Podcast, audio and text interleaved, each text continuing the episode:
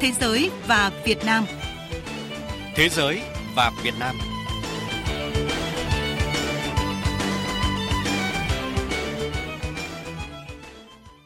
Kính chào quý vị và các bạn. Mở đầu chương trình sẽ là tin tức về hợp tác và quan hệ giữa Việt Nam và các nước. Báo Kompasiana của Indonesia vừa có bài viết nhấn mạnh ý nghĩa chuyến thăm nước ngoài đầu tiên của Thủ tướng Phạm Minh Chính tới Indonesia và tham dự hội nghị các nhà lãnh đạo ASEAN cuối tuần qua tại thủ đô Jakarta. Tờ báo nhận định chuyến thăm của Thủ tướng Phạm Minh Chính tới Indonesia là một cột mốc trong lịch sử 66 năm hữu nghị giữa hai nước. Theo tờ báo, Việt Nam và Indonesia là bạn bè lâu đời và là đối tác chiến lược. Hai nước thiết lập quan hệ ngoại giao vào năm 1955 và hiện có quan hệ thương mại và hợp tác tốt đẹp trong nhiều lĩnh vực. Năm 2020, thương mại hai chiều đạt 8,07 tỷ đô la Mỹ, giảm so với mức ấn tượng 9 tỷ đô la Mỹ vào năm 2019 do ảnh hưởng của đại dịch COVID-19. Trước đó, hai nước đã đặt mục tiêu để tham vọng đạt 10 tỷ đô la Mỹ kim ngạch thương mại hai chiều vào năm 2020. Thủ tướng Phạm Minh Chính và Tổng thống Indonesia Joko Widodo cũng đã thảo luận về các thách thức và phương tiện để đạt được mục tiêu thương mại này trong năm nay. Hướng tới kỷ niệm 46 năm ngày giải phóng miền Nam thống nhất đất nước 30 tháng 4 năm 1975, 30 tháng 4 năm 2021, Mới đây, Hiệp hội hữu nghị Canada Việt Nam tổ chức hội thảo về chủ đề Việt Nam vượt qua đại dịch phát triển kinh tế bằng hình thức trực tuyến. Ông Steve Rachinsky, đại diện hiệp hội nhấn mạnh 46 năm trước, đất nước Việt Nam thống nhất đã sáng ngời trong biên niên sử đấu tranh giải phóng các dân tộc trên thế giới. Từ đó đến nay, Việt Nam tiếp tục tỏa sáng và truyền cảm hứng cho thế giới. Học giả này cũng khẳng định Việt Nam cho thấy ngay cả một nước nhỏ cũng có thể phát triển mạnh, giữ vững chủ quyền, độc lập và những giá trị quốc gia. Chỉ ghi nhận 35 trường hợp tử vong do Covid-19 kể từ khi bắt đầu đại dịch, Việt Nam được cộng đồng quốc tế nể phục. Nền kinh tế Việt Nam ngay cả trong thời kỳ đại dịch vẫn tăng 2,91%, một trong những tốc độ tăng trưởng cao nhất trên thế giới. Thực hiện chương trình ngoại giao kinh tế năm 2021, mới đây, đoàn công tác của Đại sứ quán Việt Nam tại Nam Phi do Đại sứ Hoàng Văn Lợi dẫn đầu đã có chuyến thăm và làm việc tại tỉnh KwaZulu-Natal nhằm từng bước nâng quan hệ kinh tế thương mại giữa hai quốc gia. Trong khuôn khổ chuyến công tác, đoàn đã có buổi làm việc với các cơ quan tư vấn chính sách doanh nghiệp hoạt động trong lĩnh vực logistics. Theo Bộ phận Thương vụ Đại sứ quán Việt Nam tại Nam Phi, kim ngạch thương mại song phương giữa Việt Nam và Nam Phi năm 2020 đạt 1,4 tỷ đô la, tăng đáng kể so với kim ngạch 1,1 tỷ năm 2019. Thưa quý vị, thưa các bạn, trong hơn một năm xảy ra dịch bệnh COVID-19, nhiều dự án hợp tác văn hóa nghệ thuật giữa Việt Nam và các nước trên thế giới đều phải tạm hoãn. Trong bối cảnh đó, năm nay, Viện Goethe đã quyết định tổ chức chuỗi sự kiện nghệ thuật Reconnect nhằm mục đích kết nối các nghệ sĩ Việt Nam và Đức, mang đến cơ hội giao lưu, trao đổi kinh nghiệm, đồng thời kéo hai nền văn hóa sát lại gần nhau hơn. Phần tiếp theo của chương trình, chúng tôi thông tin nội dung này. Dự án Reconnect bao gồm nhiều chương trình biểu diễn với sự kết hợp của các nghệ sĩ Việt Nam và Đức theo hình thức trực tiếp và trực tuyến. Dự án trải dài trên nhiều lĩnh vực nghệ thuật khác nhau, ví dụ như buổi biểu diễn mở màn với sự hòa âm của các nghệ sĩ hợp xướng, mang đến cho công chúng thủ đô các tác phẩm âm nhạc mới lạ thuộc giai đoạn thế kỷ 20. Buổi trình diễn đa phương tiện của năm nghệ sĩ accordion, đàn bầu, đàn điện tử, cello lấy ý tưởng từ vai trò của người phụ nữ trong gia đình, công việc và các mối quan hệ xã hội hiện nay. Hay buổi biểu diễn thể loại nhạc thử nghiệm, trong đó các nghệ sĩ sẽ sử dụng nhiều vật dụng trong cuộc sống hàng ngày để tạo thành các giai điệu nhạc. Viện trưởng Viện Goethe Ông Wilfried Esten cho biết Viện Goethe mong muốn tổ chức dự án Reconnect nhằm khắc phục những khó khăn do dịch bệnh COVID-19 gây ra, mang đến cơ hội đối thoại và hợp tác sản xuất giữa các nghệ sĩ Việt Nam và Đức, hoạt động trên nhiều lĩnh vực nghệ thuật như âm nhạc điện tử, nhạc đương đại hay nghệ thuật trình diễn. Có thể nói Việt Nam đã tạm thời kiểm soát được tình hình dịch bệnh. Mọi người cũng dần quay lại với cuộc sống của mình và Reconnect được ra đời trong bối cảnh này, trong điều kiện mà mọi người dân tại Việt Nam và trên thế giới đang dần thích nghi với cuộc sống mới.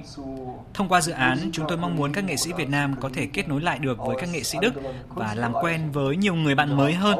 Và chính những sự kết nối này trong năm nay à, có thể là tiền đề để chúng tôi tổ chức thêm nhiều hơn nữa các dự án hợp tác giữa Việt Nam và Đức trong năm sau.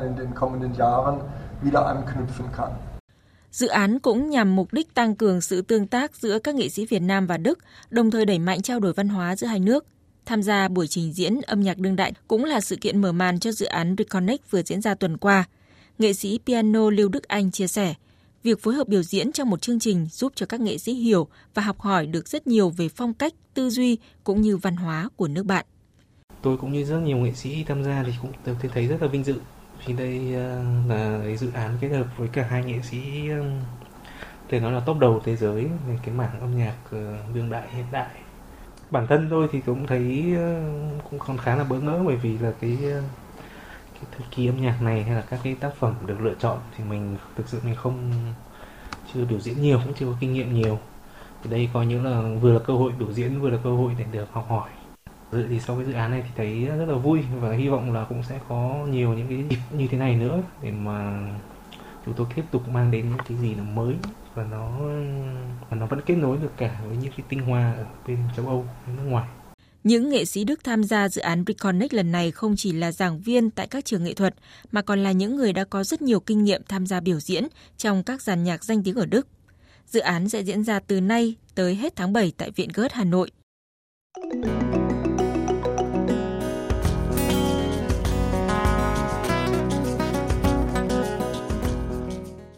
Thưa quý vị, thưa các bạn, trong những ngày qua, tình hình đại dịch COVID-19 tại Ấn Độ đang có diễn biến khó lường và nguy hiểm.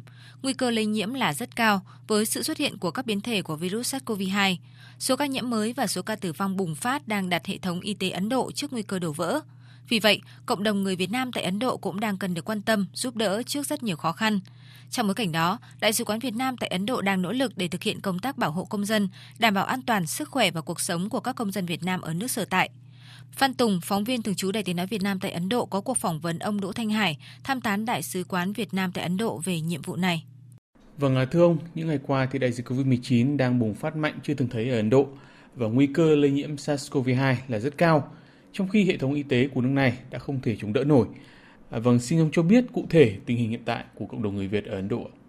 Rất may là qua 6 chuyến giải cứu thì cái số lượng người Việt Nam ở Ấn Độ hiện tại không nhiều, khoảng trên dưới 100 người sống rải rác ở các tiểu bang khác nhau của Ấn Độ. Trong cái bối cảnh dịch bệnh bùng phát rất là nhanh thì cũng giống như những người dân địa phương, những người Việt Nam đến Ấn Độ phải đối diện với nhiều khó khăn. Thứ nhất là cái nguy cơ bị lây nhiễm cao. Khó khăn thứ hai ấy là điều kiện sống không thuận tiện, những cái phong tỏa, những cái giới nghiêm để làm cho việc đi lại, để mua bán những, nhu yếu phẩm là khó khăn hơn so với thường ngày. Những cái nguy cơ thứ ba là cái rủi ro bị mắc bệnh rất là cao. Và khi đã mắc bệnh rồi rất dễ bị nặng và dẫn đến tử vong. Đa số người dân bị Ấn Độ bị nhiễm bệnh thì chữa trị ở nhà. Khi có bệnh nặng thì mới đến bệnh viện. Nhưng hiện tại thì bệnh viện thiếu hụt thuốc men, thiếu hụt giường bệnh, thiếu hụt oxy, thiếu hụt máy thở. Và cái khoăn thứ tư là cái sức ép về tâm lý tình cảm. Những người ở xa quê ở trong cái môi trường dịch bệnh đối phó với nhiều những cái thách thức trong cuộc sống thì bao giờ cũng có cái tâm lý rất là căng thẳng. Đó là những cái khó khăn mà người Việt và những cộng đồng địa phương đang phải đối phải. À, trong bối cảnh đối mặt với rất nhiều khó khăn và nguy hiểm từ dịch bệnh như vậy thì Đại sứ quán Việt Nam tại Ấn Độ đã có những giải pháp gì để hỗ trợ cộng đồng người Việt tại nước sở tại? Khi mà dịch bệnh xảy ra thì ưu tiên đầu tiên của chúng tôi là bảo vệ công dân và đưa bà con hồi hương. 6 chuyến bay được tổ chức. Cái điểm thứ hai là để đối phó với dịch bệnh thì chúng tôi cũng rất là hiểu cái những khó khăn của bà con. Vì vậy là đại sứ quán luôn duy trì đường dây nóng, lắng nghe tâm tư, tình cảm, nguyện vọng với nhu cầu của bà con và để sẵn sàng hỗ trợ khi bà con gặp cần thiết. Thứ ba là chúng tôi luôn sẵn sàng cung cấp những cái trợ giúp cần thiết trong một số hoàn cảnh rất đặc biệt.